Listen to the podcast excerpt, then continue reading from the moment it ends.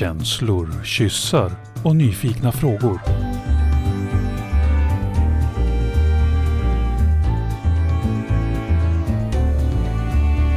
Pollyprat med Minna och Karin. Hej och välkomna till Pollyprat våren 2023. Hej Karin! Hej Minna! Hej! Laddad för ny säsong! Ja, men det är jag faktiskt. Ja, det är jag faktiskt. Ja. Ja, det är klart du är. Vi har varit lite... Vi hade ju vårt förra avsnitt som jag är väldigt, väldigt nöjd med när vi fick intervjua en fantastiskt modig kille, Martin, som pratade om sitt monoliv. Och jag är fortfarande väldigt glad över det avsnittet. Det var jättekul. Det var väldigt roligt och relevant. Så jag tänker att vi har det liksom lite med oss nu när vi börjar den här nya säsongen. Men jag tänkte, vi har ju precis träffats du och jag. Det är så himla skönt. Du var över hos mig och bara fick landa in en helg. Ja, vi hängde med varandra en hel helg och det var jättehärligt. Och vi satte lite väldigt vackra hus och planerade för en ny säsong. Och så det är bara att köra igång. Man skulle kunna säga att det är nu vi gör det. Kan inte du berätta någonting hur det är i ditt kärleksliv nu för tiden, Karin? Ja, men just precis idag känner jag mig kanske som att jag har blivit körd genom en sån här mangel. Vad mysigt. Yes, sådär. Eller var det masserande? Eller var det... Nej, det var mer liksom klämma igenom en så att all saft skvätter ut, inte på ett bra sätt. Aj, ja, eller hur? Ja. Men så jag har haft den här, i perioder så tycker jag att nu har jag häng på det här med mina kärleksrelationer och jag tycker att jag använder så bra metoder när jag pratar och jag är så klok och sen så rasar jag ner i gammal skit och så blir så jävla triggad och tänker typ göra slut. Och så blir det svart. Ja, svart som i en låda. Ja, och så där har jag varit precis. Jag vill liksom, jag känner mig som att det där tar massor med energi. Och det gör ju det. Det gör det. Och nu har jag haft sån tur att jag på något vis kunde med hjälp av fina människor, dig bland annat, så här, börja kravla mig upp och våga. För mig blir det ofta så här att när det är som allra korvigast så behöver jag ju egentligen prata med människorna istället för att fantisera. För jag fantiserar upp väldigt mycket i mitt huvud som inte är sant. Eller bara är lite sant, men jag broderar ut det. Så nu hade jag en väldigt lång historia om hur det egentligen är så att jag är den enda som är riktigt kär.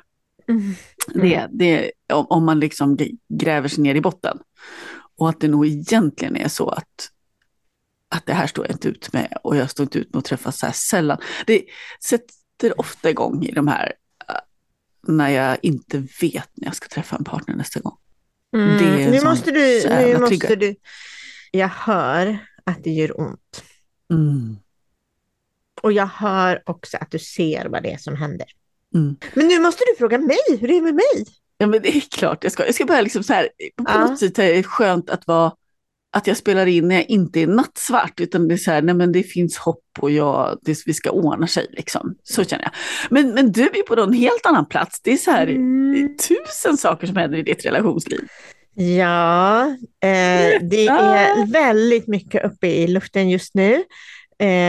Och det är väl liksom precis mitt i en massa saker så att jag är så liksom färskt och kokande att jag inte riktigt klarar av att prata om det. Men låt oss säga så att jag känner en varm och skön... Låt oss säga så att jag känner att jag börjar i en relation som jag har varit rätt vinglig. Liksom, jag har inte förstått mig på. Den börjar landa i någonting fint och ömsesidigt som jag tror är hållbart och vill ha. Men sen så är jag ju också helt upp över öronen superförälskad. Och det är ju aldrig jag. Så jag vet inte vilket ben jag ska stå på. Skrattar du? Det är skitläskigt och det är... Ja, men där jag kan inte nog riktigt prata så mycket om det än, men det kommer jag, hoppas jag får återkomma till. Och det bubblar i mig jättemycket när jag tänker på det. Sen har jag haft det lite trassligt med Ulrik här hemma. Mest för att vi har överplanerat vår tid. Vi har inte tillräckligt med tid, och det är det mest viktigaste för mig, att vi hinner med varandra. Och du vet, logistik och polyliv, det är en utmaning. Ja, ibland kan jag ju känna en sån här längtan efter att vara pensionär. Barn ska ha flyttat ut, föräldrar har dött. Och jag ska helst vara frisk och inte jobba längre. Och då då har man ju en helt annan kalender. Nej men som det är nu är det ju verkligen så. Man kan ju inte leva för någonting som är sen. För jag är ju väldigt existentialistisk på det sättet att existensen är nu. Jag måste göra mina val här och nu i det jag har. Och det är vägledande för mig. Det är så sjukt klokt. Ni hör varför mina är det kloket som finns. Jag bara, jag vill vänta tills jag blir pensionär. Och mina bara, här är nu. Ja. Nej, det kan jag inte. Nej, men det är ju så. Och det är ju, kan ju ingen av oss. Ingen av oss kan det. Vi vet ingenting om det. Nej, det kan vi inte. Men jag är väldigt liksom glad. Det är så. Och jag är jätteglad för att poddinspelningarna kommer igång igen. Vi har haft en lång paus. Och det ser jag fram emot. Vi har en ny grej också. Ska vi ta det, Karin?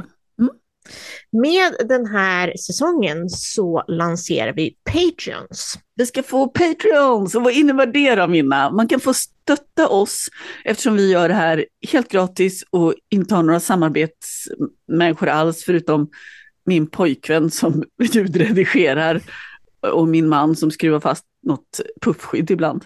Men men vi har ju inga samarbeten, ingen ekonomisk vinning gör vi på det här. Vi gör den här podden helt ideellt av pure happiness. Men det funkar superbra. Men vi märker att ibland skulle vi behöva lite medel. Och det tror vi skulle höja den här podden. Och vi skulle kunna hyra in oss kanske i en studio någon gång ibland med några gäster, eller vi skulle kunna förbättra vår utrustning. Ja, små saker. Vi skulle kunna träffas lite oftare än vad vi gör. Och därför så får man jättegärna gå in på vårt Patreon-konto och stödja oss. Det finns tre nivåer att välja mellan. Gör det helt enkelt. Man kan bli vän till Polyprat. Eller metamor till Polyprat. Eller älskare. Och det man får om man stödjer oss oavsett nivå är att man kommer att få en inbjudan till en alldeles speciell live med oss där man kan ställa frågor och kommunicera med oss live. Och det kommer att hända i samband med varje säsong. Och att vi tänker så här att det är ingen stege. Vi tänker att vi blir väldigt glada om någon vill stödja oss med det som de kan avvara. Och jag vill inte ha en sån här steg av att betalar du mer så får du mer, utan vi är jätteglada för varje bidrag vi får. Men nog om det. Nog om detta. Nu till dagens ämne. Polyprat fick ett ljudmeddelande och det ska vi lyssna på nu. Hej Karin och Minna, tack för att ni gör podden Polyprat. Ni hjälper mig jättemycket just nu. Jag är någon slags nybörjar-poly och podden hjälper mig att sätta saker och ting i perspektiv och fundera ut hur jag vill ha mitt liv och mina relationer. Och jag är ute och går och lyssnar på podden just nu och det är en fråga som slår mig. Och det är vad man kan ha för strategier precis så här i början när man tar sina allra första stapplande steg som poly. Hur gör man? Vad kan man ha för strategier? Hur kan man experimentera fram, testa sig fram vad man har för liv och typ av relationer och hur man vill göra de relationerna? Och jag undrar också vad ni har för tankar kring som jag då befinner mig i en lång fast relation som jag gärna vill stanna kvar i, som jag är väldigt mån om. Och där jag är väldigt mycket mer nyfiken på poly än vad min partner är. Hur gör man när man drar åt olika håll? Det skapar ju lätt konflikter och irritation. Hur gör man? Vad har ni för tankar, erfarenheter, strategier? Jag är jättenyfiken. Tack igen för allt bra jobb som ni gör.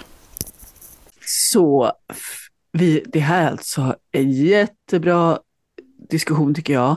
Hur gör man när man öppnar upp en relation?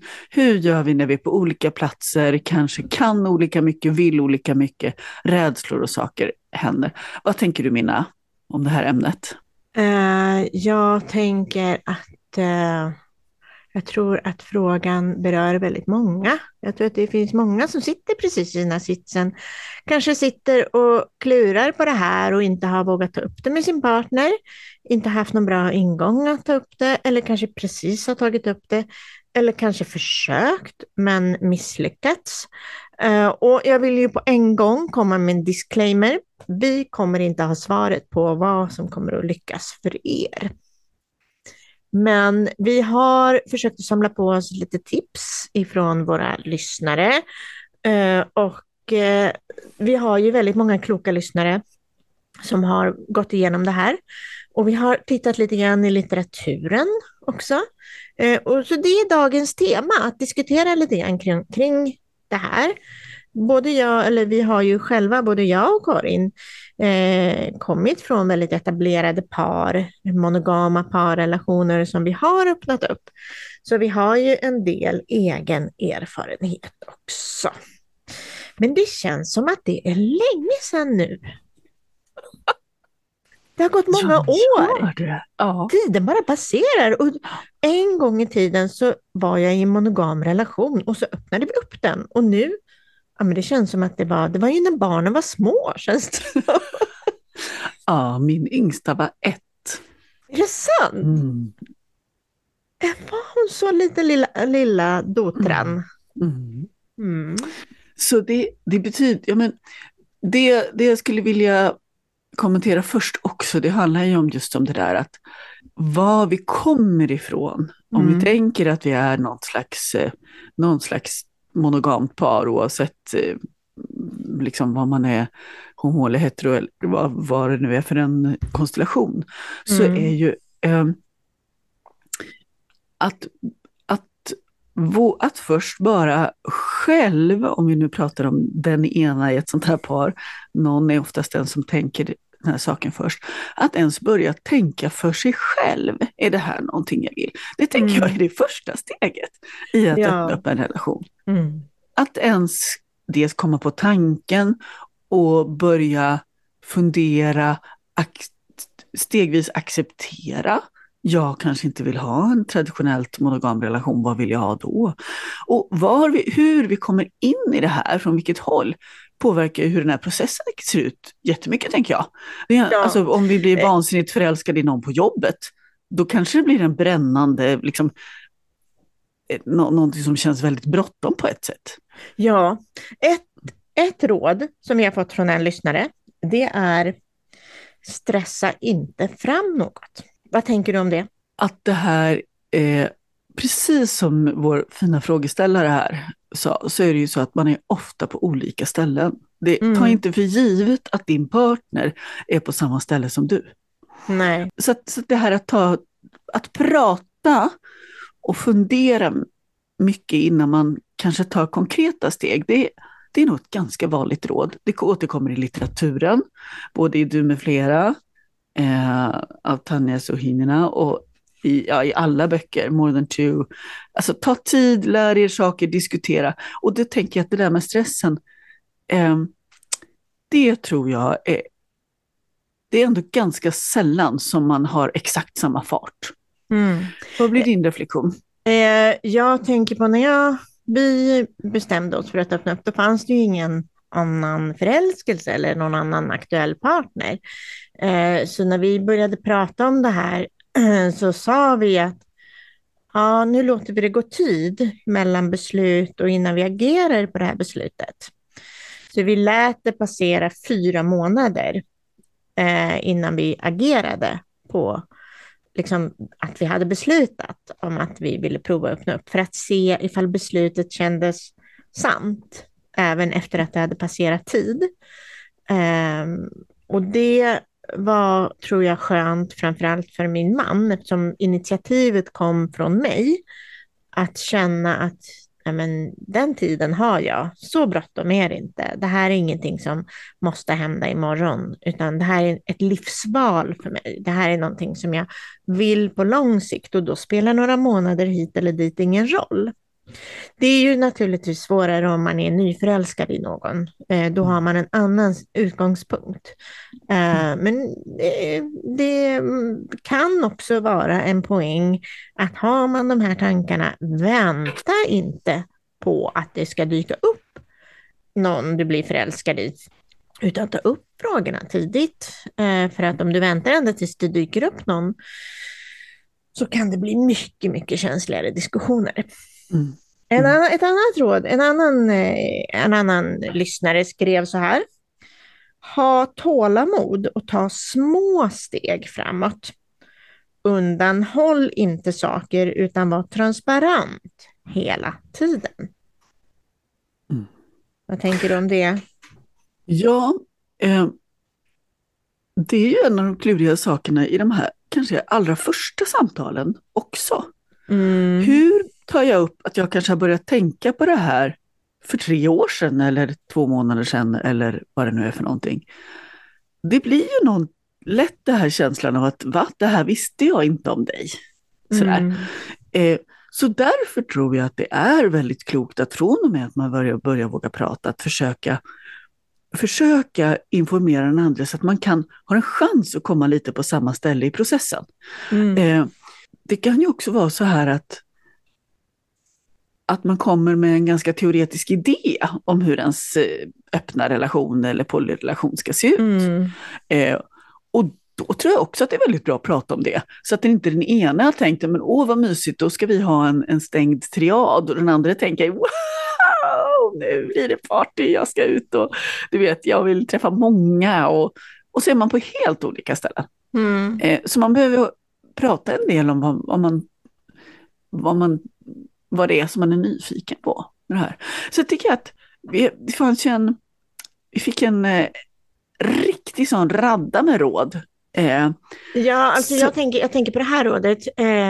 En fundering som jag tycker är relevant nu i samtalet, det är det här: hur ska man gå tillväga när man väl landat i beslutet att försöka upp lite med en partner, när man ska lägga fram det för en person, alltså när man liksom träffa någon utanför grundförhållandet. Hur introducerar man på ett bra sätt att man redan har en partner men är nyfiken på den här nya personen ändå. Mm. Och att övriga inblandade är med på noterna. Och då kommer vi till den här otroligt viktiga frågan egentligen, som jag tror man ställs inför den genom hela sitt liv, och den handlar om att komma ut. Ja, faktiskt. Den handlar om att komma ut. För det handlar om att komma ut när man dejtar. Det handlar om att komma ut till sin farmor.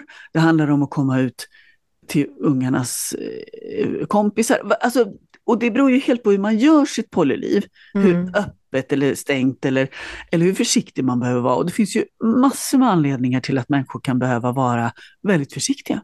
Mm. Allt ifrån... alltså hur släkten ser ut och vad man har, det finns allt från hederskultur till väldigt, väldigt, väldigt strängande. Men hur har det varit för dig, Karin? Har det alltid varit enkelt, den här delen? När man flörtar med någon ny liksom, eller vill, alltså jag har ju mina första erfarenheter som jag gjorde när det gällde, precis när jag var liksom nyöppnad, det var relationer med människor som redan var vänner med oss, där jag började sondera så här, hej, du vet, vad sägs om att ha sex då och då? Eller jag är nyfiken på det. Och det är allt, jag menar, det är ju klurigt därför att det är inte någon som tänker sig det. Nej. För det är liksom utanför.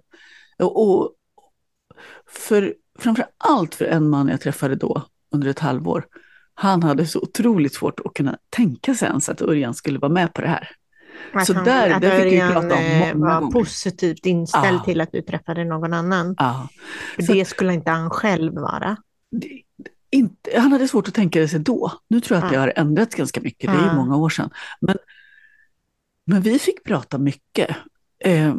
Jag kände ju att jag hade stor hjälp av att ha lyssnat. Jag började lyssna på lite poddar. Jag pratade med andra. Jag liksom skaffade mig lite kunskapsbank sådär. Mm. Så jag provade inte först och läste sen. Utan jag försökte att liksom, vad finns det för kunskap? Det var en hjälp för mig.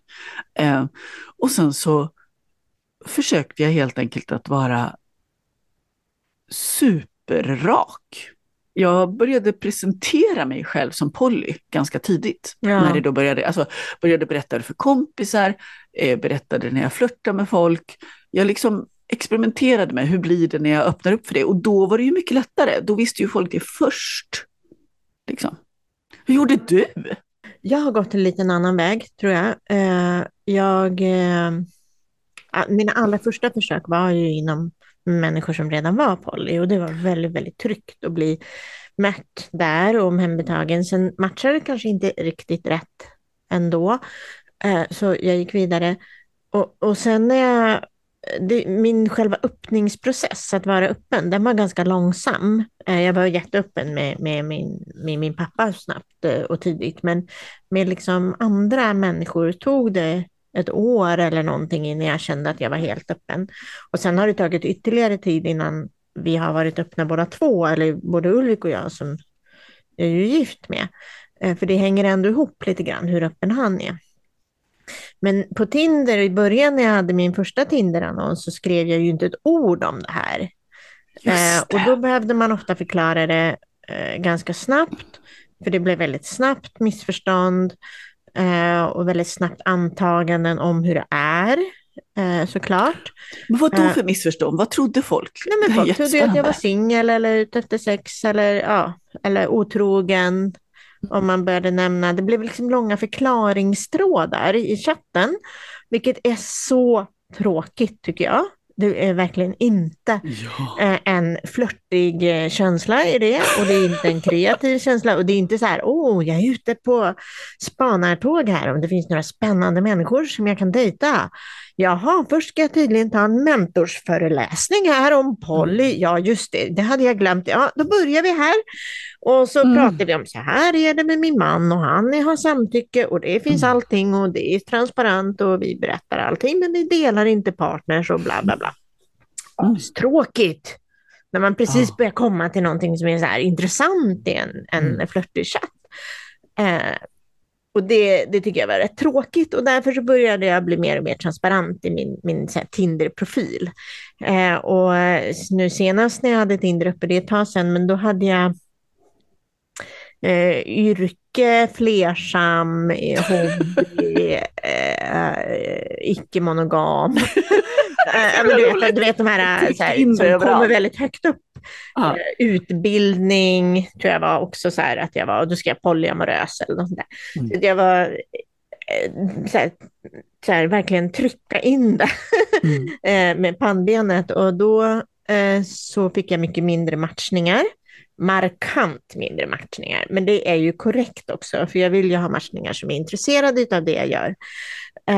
Och som är intresserade av att skapa någon form av nyfikenhet för varandra. Men de jag fick var ju ändå mera med på noterna från början. Jag slapp ta den här föreläsningen. Även om jag fick några nyfikna frågor så kunde jag säga googla. Eller, jo, men så här ju visst vi. Och sen så behövde man inte liksom ta hela den här långa mentorsföreläsningen som jag är rätt osugen på att ta. Jag tycker att om man vill relatera med mig så får man göra sitt eget studiearbete själv. Sen pratar jag gärna och reflekterar gärna om hur just du och jag kan ha en relation. Men jag har ingen lust att vara polymentor för människor längre. Nej, men jag kan ju vara det för människor jag träffar på olika sätt, men det är inte lika roligt att ha det för någon jag ska dejta. Nej, men det är ju det. Det är ju det som är skillnaden. Det blir så obalans väldigt snabbt. Men det är ju, sen är det ju en del det tar ju ett tag för en del att verkligen förstå hur hur okej min partner är med det här. Mm. Och det är ju också olika, tänker jag. Ja, för att det är en sak att ja, men min partner är helt okej, vi kan komma hem, vi kan låna dubbelsängen, han kokar kaffe. Så är det ju inte alls alla människor som vill ha sina relationer. Mm. Hur gjorde ni i början? Ja, det tog flera år innan. Vi hade väl att man kanske skulle träffa någon man dejtade, men vi hade ju inga sociala umgängen alls. Men vi hade inte heller så mycket etablerade relationer. Det kom aldrig till den nivån. Varken jag eller min man träffade så många som verkligen ville kliva in i vårat liv. Men min man gjorde det, och nu har han ju verkligen gjort så. Men det tog ju tid, och det är ju bara på sista året som det har hänt på riktigt, skulle jag säga. Mm. Mm. Och den takten kan ju vara väldigt olika, tänker jag. Ja, den takten kan vara väldigt olika, och den måste inte finnas där. Man kan faktiskt ha parallella relationer i ett helt liv. Absolut. Om alla mår bra av det, så är det ju ingenting att man måste skrubba varandra i ansiktet om det känns obehagligt. Mm. Det lät obehagligt det där. Det lät jätteobehagligt. Jag såg en sån här Scotch Brite framför mig och bara trycka i ansiktet. Gud vad läskigt. Men, så kan det kännas för en del. Att man, man kände att jag kinkshamade någon här. Det finns säkert folk som har som grej att bli skrubbad med Scotch Brite. Men jag kände att det var obehagligt. Nej, men jag tänker att för en del är det liksom, vi har olika trauman och vi har olika saker vi bär på och jobbar med och kämpar med, och våra resor är olika långa, och bara för att jag har hållit på med det här i ganska många år nu, så betyder inte det att kanske någon som min man träffar eller någon annan partner träffar kan ju vara helt ny på det här. De kanske också behöver göra samma resa och ta 6-7 år på sig innan de känner sig mogna och ingå i något socialt sammanhang, och kanske faktiskt bara vill ha den här lilla trygga bubblan med en person, även om den personen träffar andra. Och det finns inget självändamål med att man ska umgås allihopa. Jag tycker att ganska tidigt ändå, när man pratar om det här att öppna upp som par, så tänker jag att dels har vi snuddat i det här att låta ta tid och prata mycket med varandra. Skaffa kunskap på de sätten som var och en funkar bra för. Om det är att läsa böcker eller poddar, eller om det är att gå med i gå på polyfikan där det finns och så, läsa i Facebookgrupper. Men den andra delen, tänker jag, det krokar ju i det här. Det är för att om man inte riktigt gör det här jobbet utan bara slänger sig ut utan att ha så mycket kunskap, så är det ju det här att det finns människor som man träffar eller dejtar eller gör relationer med som väldigt lätt kan råka illa ut om man själv, som är en del av det här etablerade paret, börjar öppna upp och inte reflekterar och tänker. Till exempel så är frågan om det här med parprivilegier en sån här klassiker i det här sammanhanget. När ett etablerat par öppnar upp, så är det väldigt lätt att tänka att det här ska vi göra tryggt och säkert för oss genom att ha väldigt mycket regler. Ja, jo men absolut. Vi hade ju som sagt bara en enda regel som handlade om att när vi började, för att kunna träffa andra så behöver vi ta hand om våran relation. Det är liksom den regeln som fanns, att det behövde finnas fokus på våran relation. Och sen så formulerade vi vad det innebar för just oss i tid eller vad det nu var för någonting. Däremot så har jag dejtat människor med mycket regler, och det tenderar ju att bli komplicerat och svårt att komma ihåg alla regler och svårt att göra rätt. Och det är också jag tänker också att om man hamnar i en situation där man gärna vill sätta upp väldigt mycket regler, så kan det vara bra att man orienterar reglerna utifrån person, snarare det här är mina gränser, det här är vad jag klarar av, snarare än utifrån par, om det är möjligt. Det är mitt tips, att tänka så här, vad är mina gränser, vad klarar jag av, snarare än att tänka att vad är vad är det som gör så unikt för oss som gör att vi ska ha gemensamma gränser mot omvärlden. För det tror jag gör det mer transparent och tydligt att i ett par så kan man ha olika gränser, och så får man se vad möts vi och vad möts vi inte, och hur kan vi kompromissa där vi inte möts för att tillgodose varandras behov.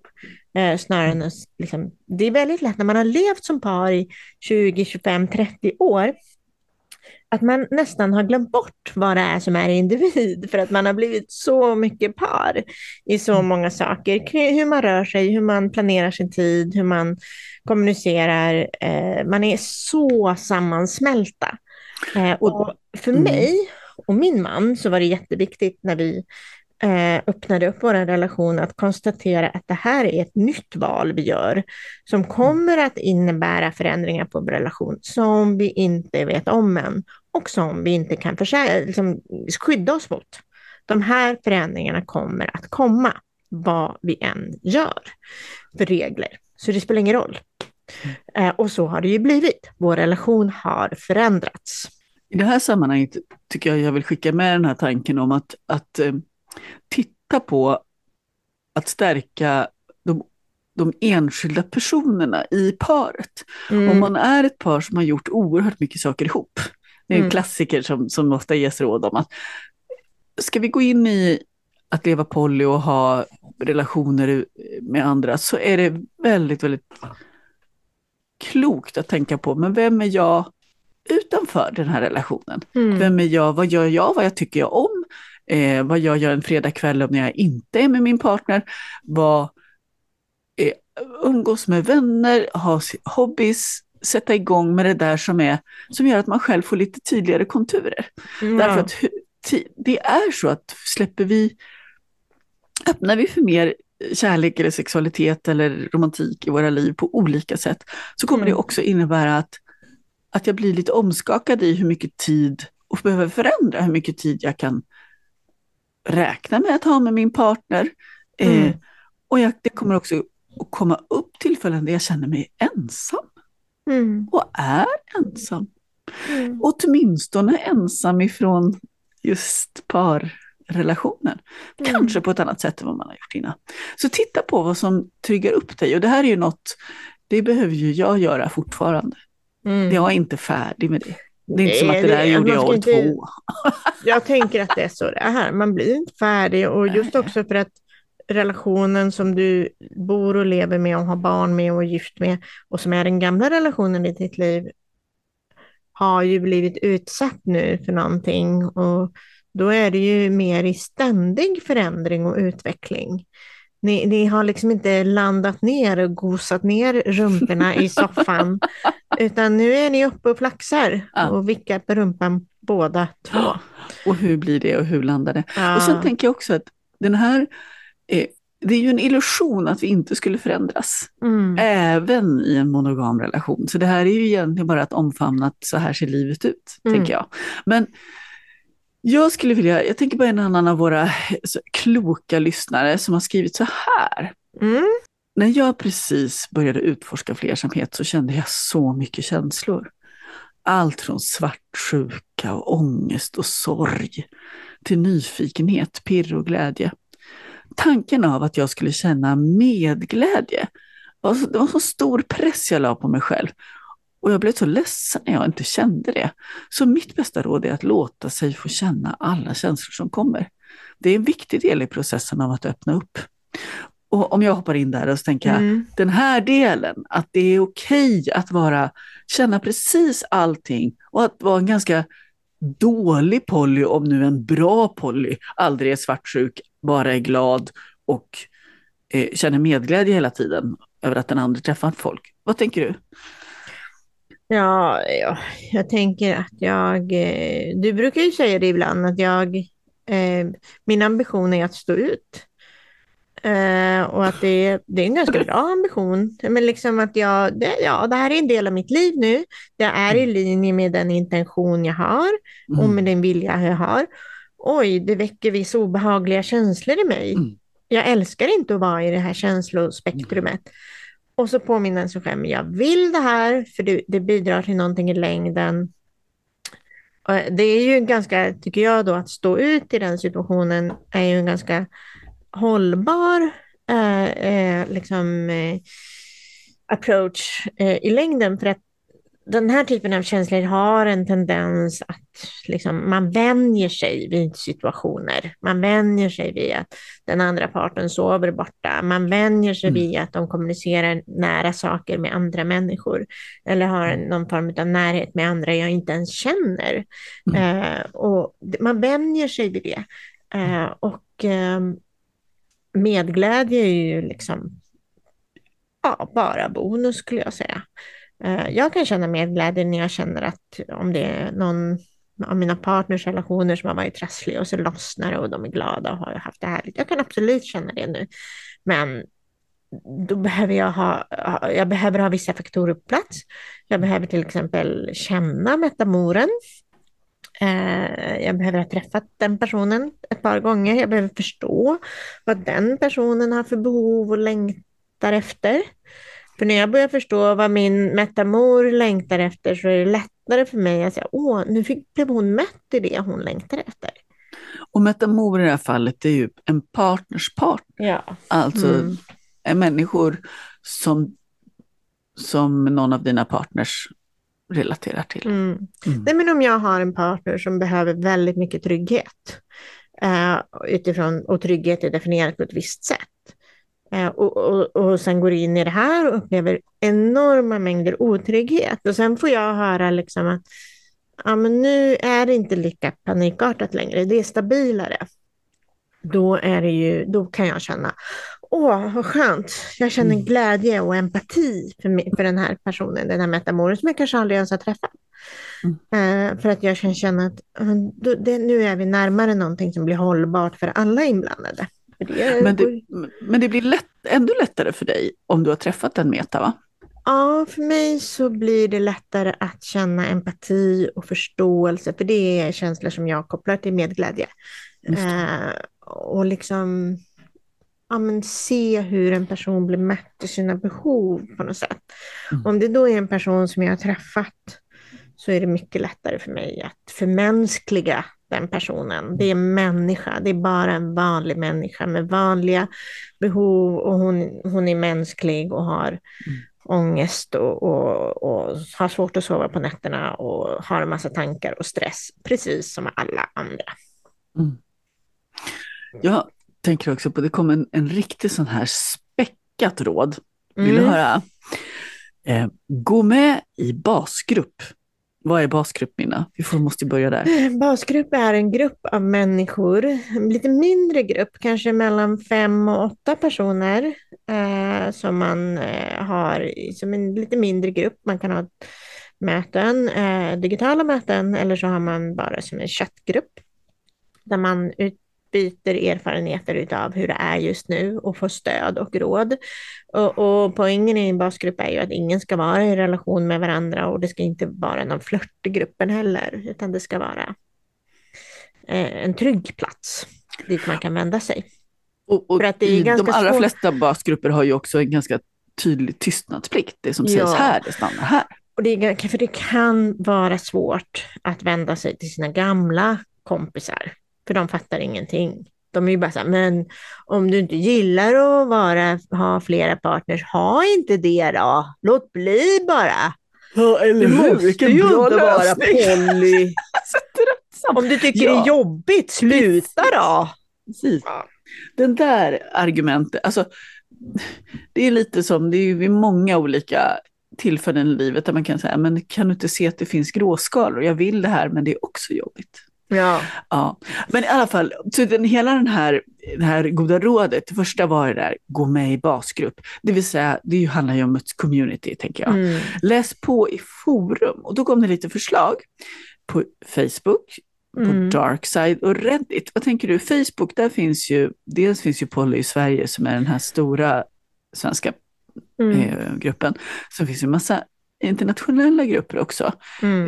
Polyamory discussion, det finns och där det pågår en febrilt skrivande. Man sätter sig och läser lite och väldigt mycket aktivitet så får man verkligen en snabbkurs skulle jag säga. Det finns väldigt mycket erfarenheter och människor som är villiga och ger ganska mycket stöd i många av de här grupperna. Precis, och du kan ta upp saker där och få jättemånga kloka Så var aktiv, tänker jag. Att vara aktiv. På Darkside finns också polygrupper och Reddit. Reddit känner inte jag till själv, men jag vet att det finns mycket där. Ja, jag är inte heller aktiv på Reddit, så jag kan inte säga någonting om det. Men jag vet att det finns polygrupper och trådar och teman där på det. Och sen kommer det besök. Polyträffar. Vad är en polyträff då, Mina? Ja, många. Det finns lokala polygrupper där du bor. Och man hittar dem ofta genom de större svenska polygrupperna. Och i de lokala polygrupperna så utannonseras det regelbundet fikor. I en del delar av landet kanske det bara en gång i halvåret. Och i andra delar som i Stockholmsområdet så är det 3 gånger i månaden. Och då kan man gå dit och ta en kopp kaffe.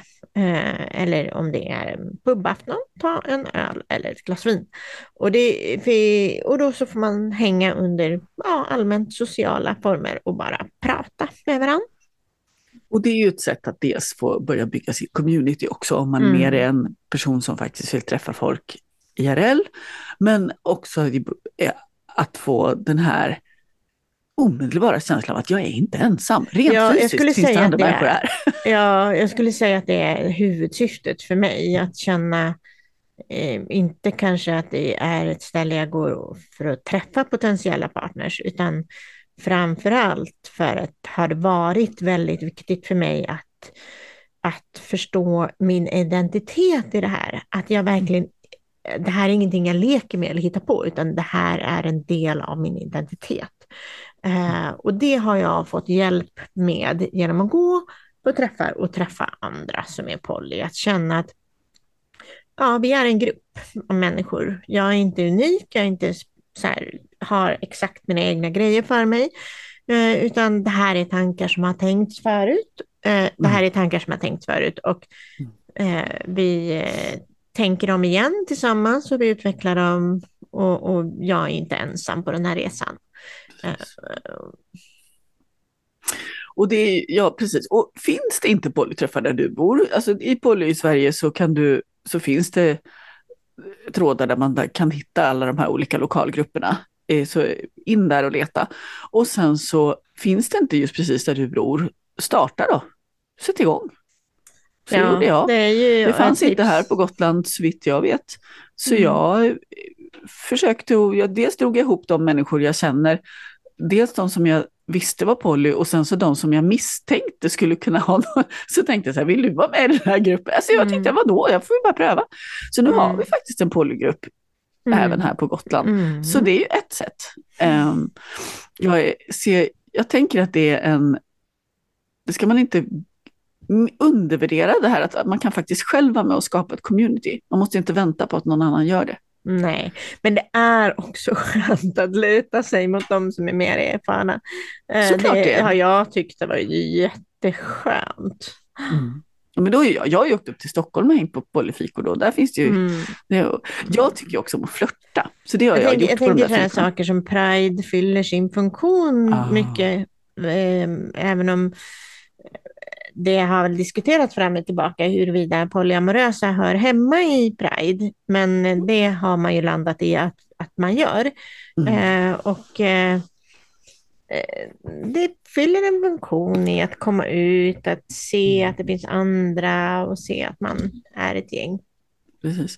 Och med tanke på Pride så var en utvikning där är ju att RFSU har ju också något som heter fria relationsgruppen, va? Och där finns ju också inom RFSU så finns det samtalsgrupper och så, om man är nyfiken på det.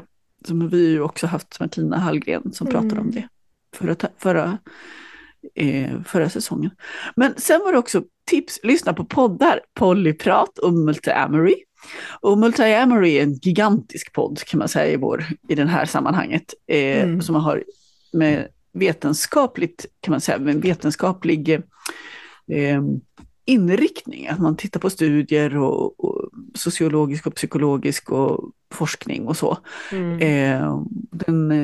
Det finns jättemycket att hämta i den.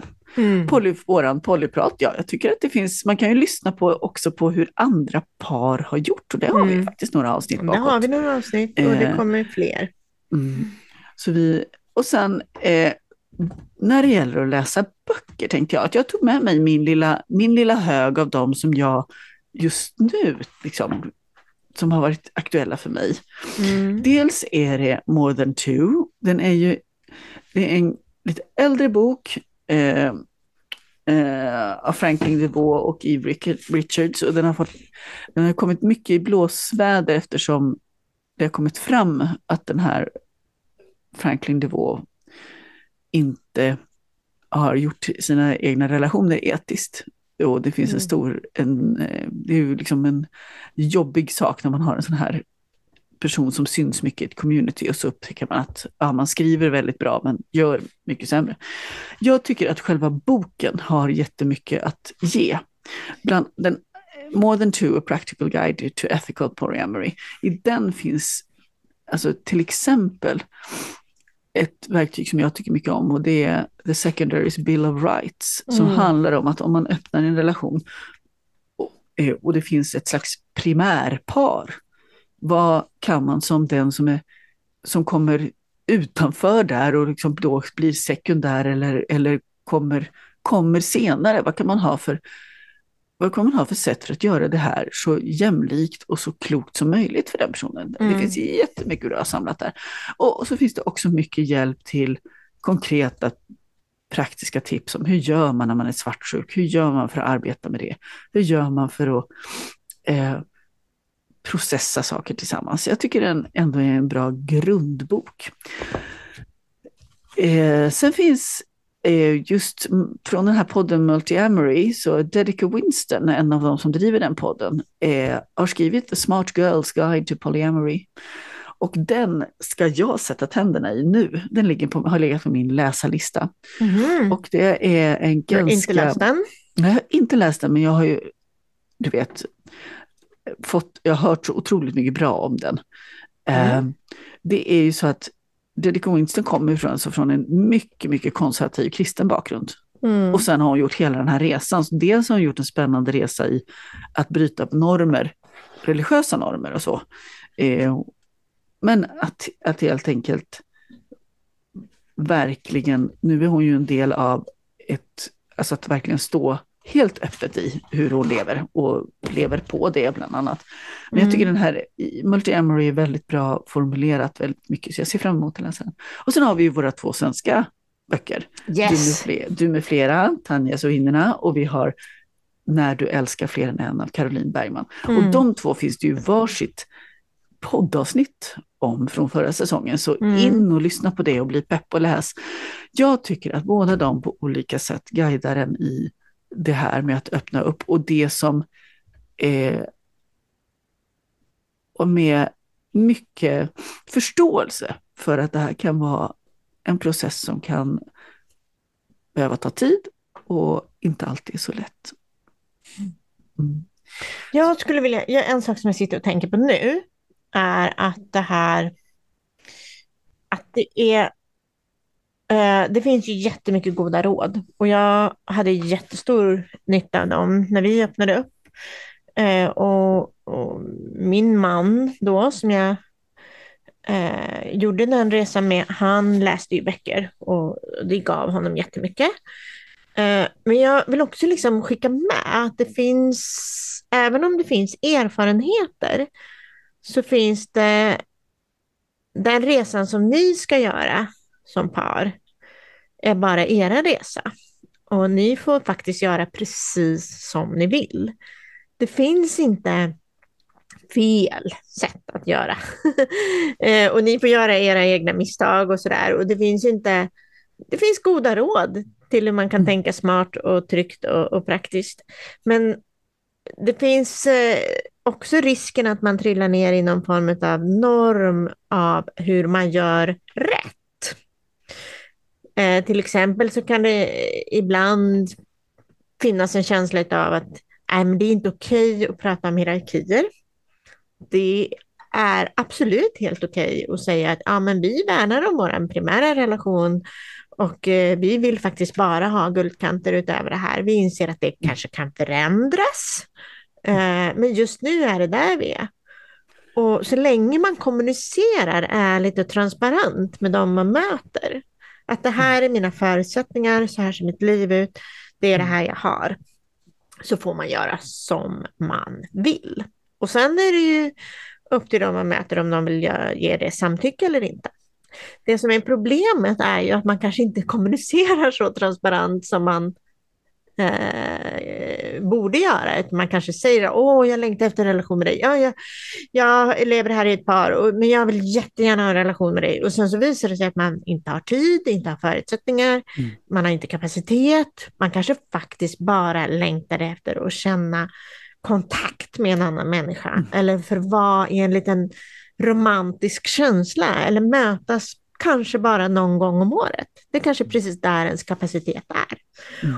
Och det kan man ju förstå att det kan vara svårt att veta i förväg. Men försök att känna in och vara så transparent man bara kan. För det ger faktiskt om man möter en ärligare chans att veta ifall man vill investera i det här eller inte. Och det att vara öppen också med att man inte riktigt vet. Att man är i början på det här. Att man inte riktigt vet var man kommer att landa. Att det är läskigt. Det finns också ganska mycket diskussioner om det här. Hur snabbt man ska göra saker. Det finns en bild av att man ska gå i... Liksom, ta dig... Den personen som behöver gå långsammast fram. Det är den personens takt som man ska liksom, röra sig i den här öppningen. Hur tänker du? Alltså det är ju två behov som står mot varandra. Jag har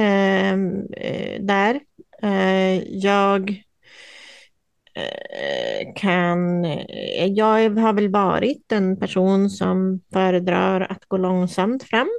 Det fungerar för mig. Men det har nog också gjort att jag har tappat människor som är snabbare än mig i sina känslor. Och så upplever de mig passiv och distanserad och kanske parprivilegierad eller primär och inte följsam med det som händer känslomässigt mellan oss. Det tror jag absolut har hänt. Men i mitt huvud så har kanske det mer handlat om att jag är långsam. Och mina förändringar behöver gå långsamt. Och nu kan jag vara kommunicera det ganska tydligt. Förändringar för mig går långsamt. Men jag försvinner inte heller snabbt. Nej, precis. Så där är det där också. Men om det, du vinner den här uthållighetsmatchen. Liksom. För mig är det liksom långsamt, snabbt. Ja, alltså... Man måste vara, det är precis som alla andra behov som vi sitter två personer i ett par. Det är två olika behov som står mot varandra när man längtar ut. Och det är egentligen ingenting som är mer rätt eller fel. Men det handlar ju om att hitta liksom, lyhördheten och prata väldigt mycket med varandra, tror jag. Just det.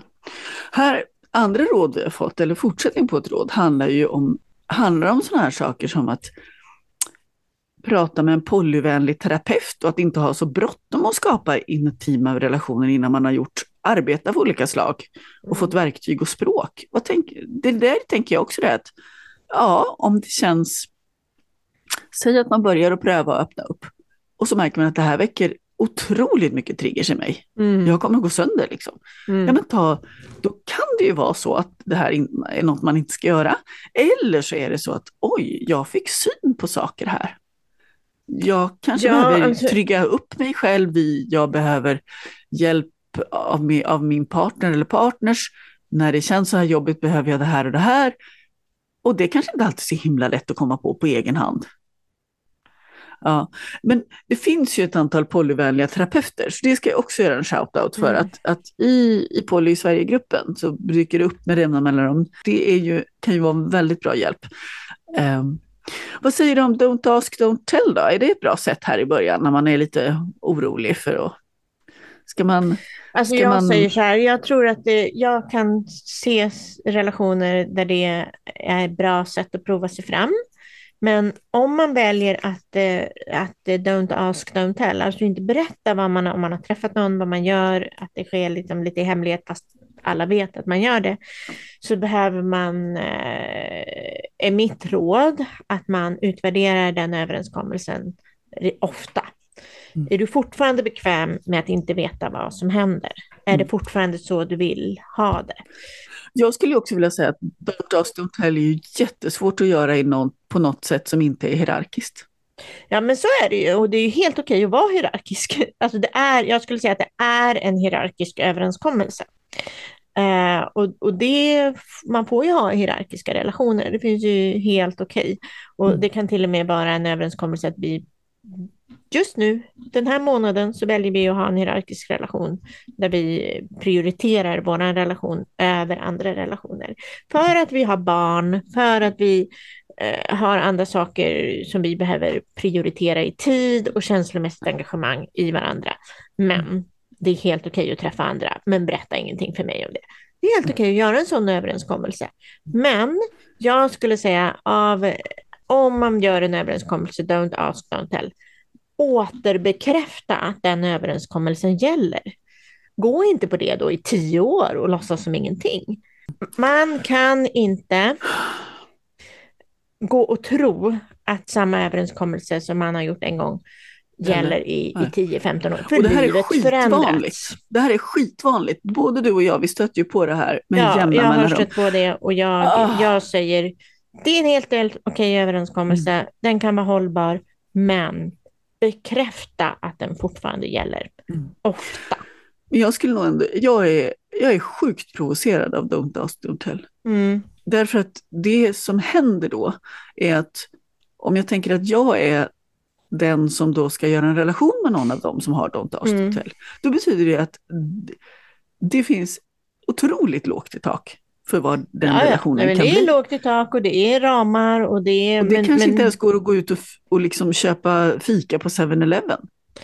Ja, men det finns ju de som tycker det är helt okej, för de vill ha relationer under de förutsättningarna. Det går helt bra. Och det, så det, där är man olika. Jag för mig som ändå liksom ganska mycket ser polyamori som också öppenheten och möjligheten till att bygga relationer.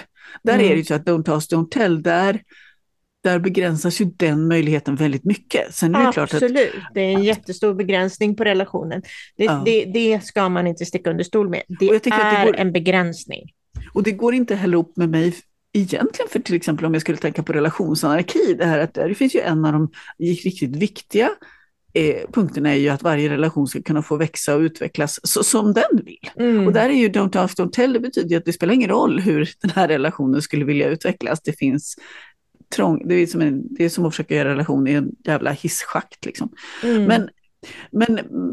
Men absolut är det ju så att öppet och transparent så kan ju så får ju människor ha precis vilka överenskommelser de vill. Det här med OPP då, vad är det?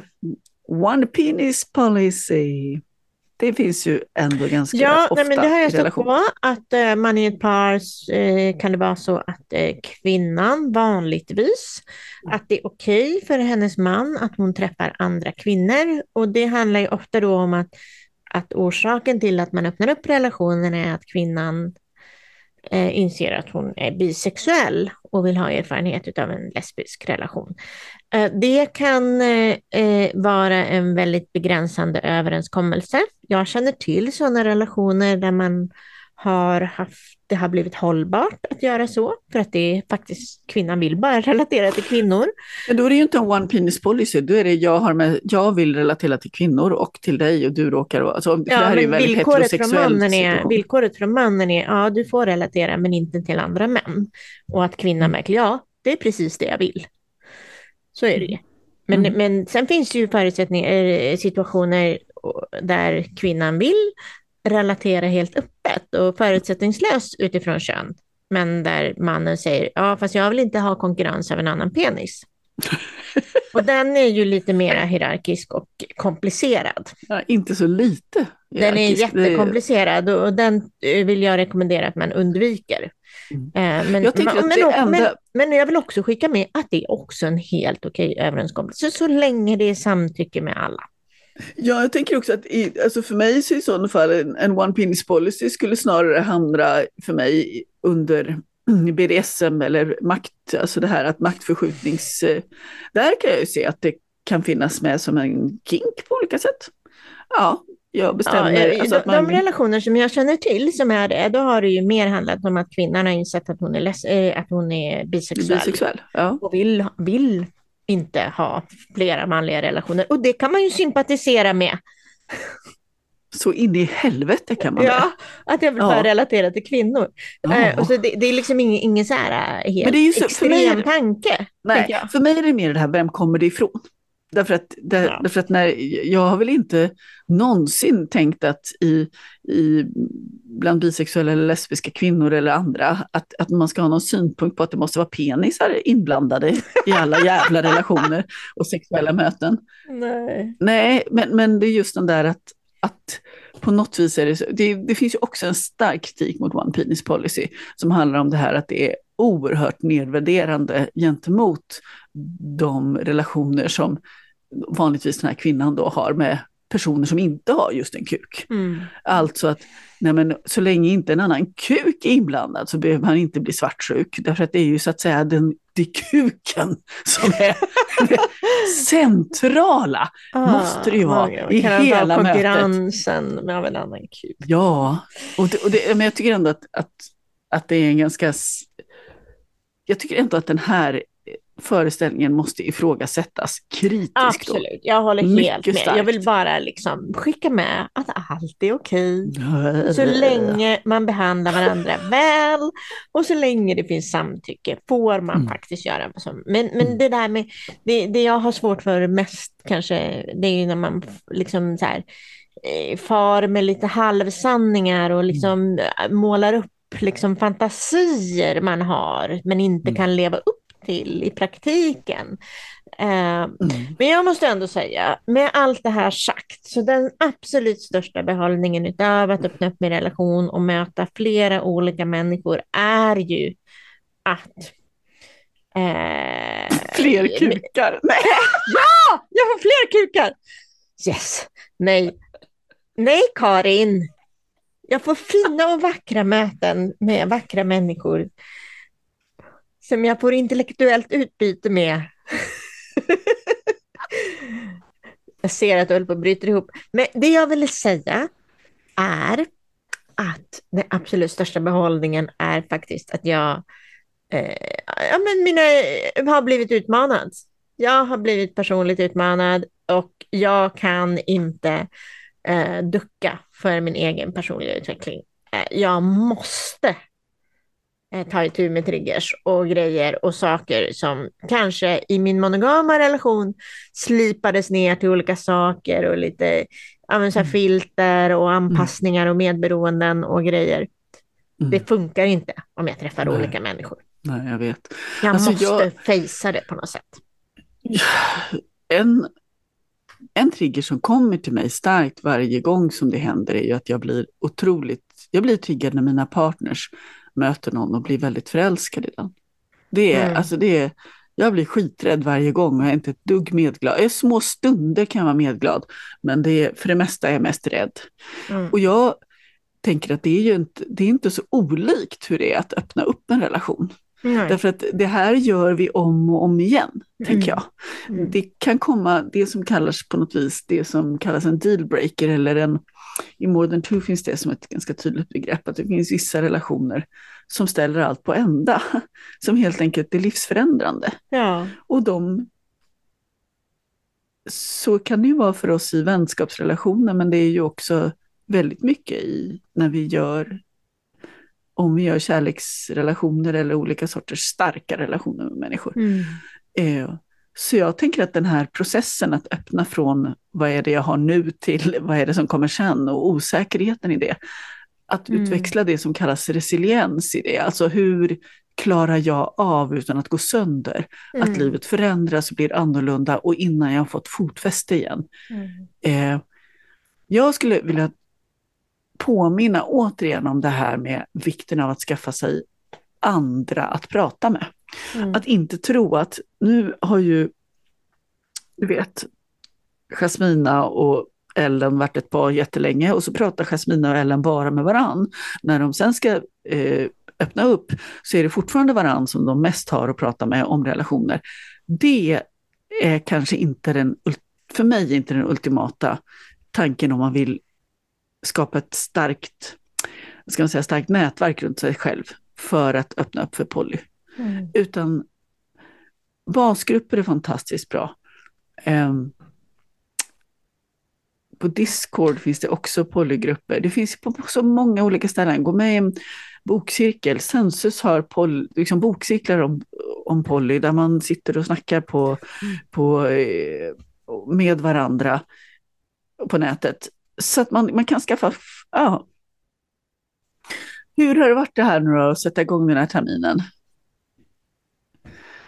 Den här terminen? Ja, nu har vi satt igång den här terminen på Polyprat. Nu har vi satt igång den här, alltså du menar den här säsongen av podden. Ja, jag tycker det är så skönt. Det har varit en välbehövlig paus, men det är väldigt skönt att vara igång. För jag känner att jag har så mycket samtal och vi har en hel del spännande samtal framför oss.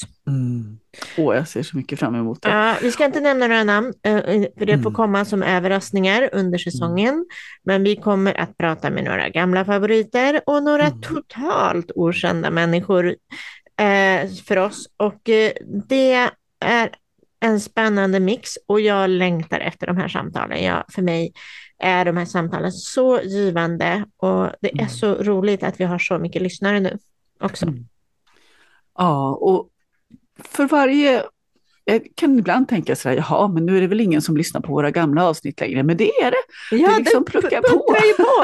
Man ser bara hur det klickar liksom. Ja, och vi får nya följare på Instagram varje dag. Och lyssnar klockan bara liksom. Klick, klick, klick. Och vi har mycket lyssnare. Har vi. Så pepp igen, tänker jag, för att gå in, fundera på, bara att du lyssnar gör mig väldigt glad. Har du en möjlighet att stödja oss på Patreon så kan du också hjälpa oss att lyfta den här podden några steg till. Och det skulle också glädja mig. Det skulle också kännas lite som att det verkligen tydligt är så att vi gör det här lite tillsammans. Att vi är ett litet community, polyprat-community. Och så känner jag för alla er som kommenterar och ni som skriver och delar podden på olika sätt, så är vi ju. Vi är ett litet polyprat-community. Och vi har ju fått ett gäng följare vi kommunicerar med och det är verkligen jätteroligt att höra av er och var ni är någonstans och hur det går och fortsätt skriva. Även ni som inte har skrivit men är nyfikna på att kommunicera med oss, gör det. För vi gillar att ha kontakt. Och det är jättegivande för oss. Med det så säger vi tack för idag, Karin. Ja, stort tack. Och det ska bli så himla fint att få gå in i ännu en säsong med Polyprat med er. Jag vill att vi ska fortsätta med det här även när vi är pensionärer. Ja då. Jag vill bara göra det då relationer, också. Du vet. Puss, puss, puss. Hejdå. Hejdå. Du hittar Polyprat på vår Facebook-sida och där poddar finns. Ställ gärna frågor till oss.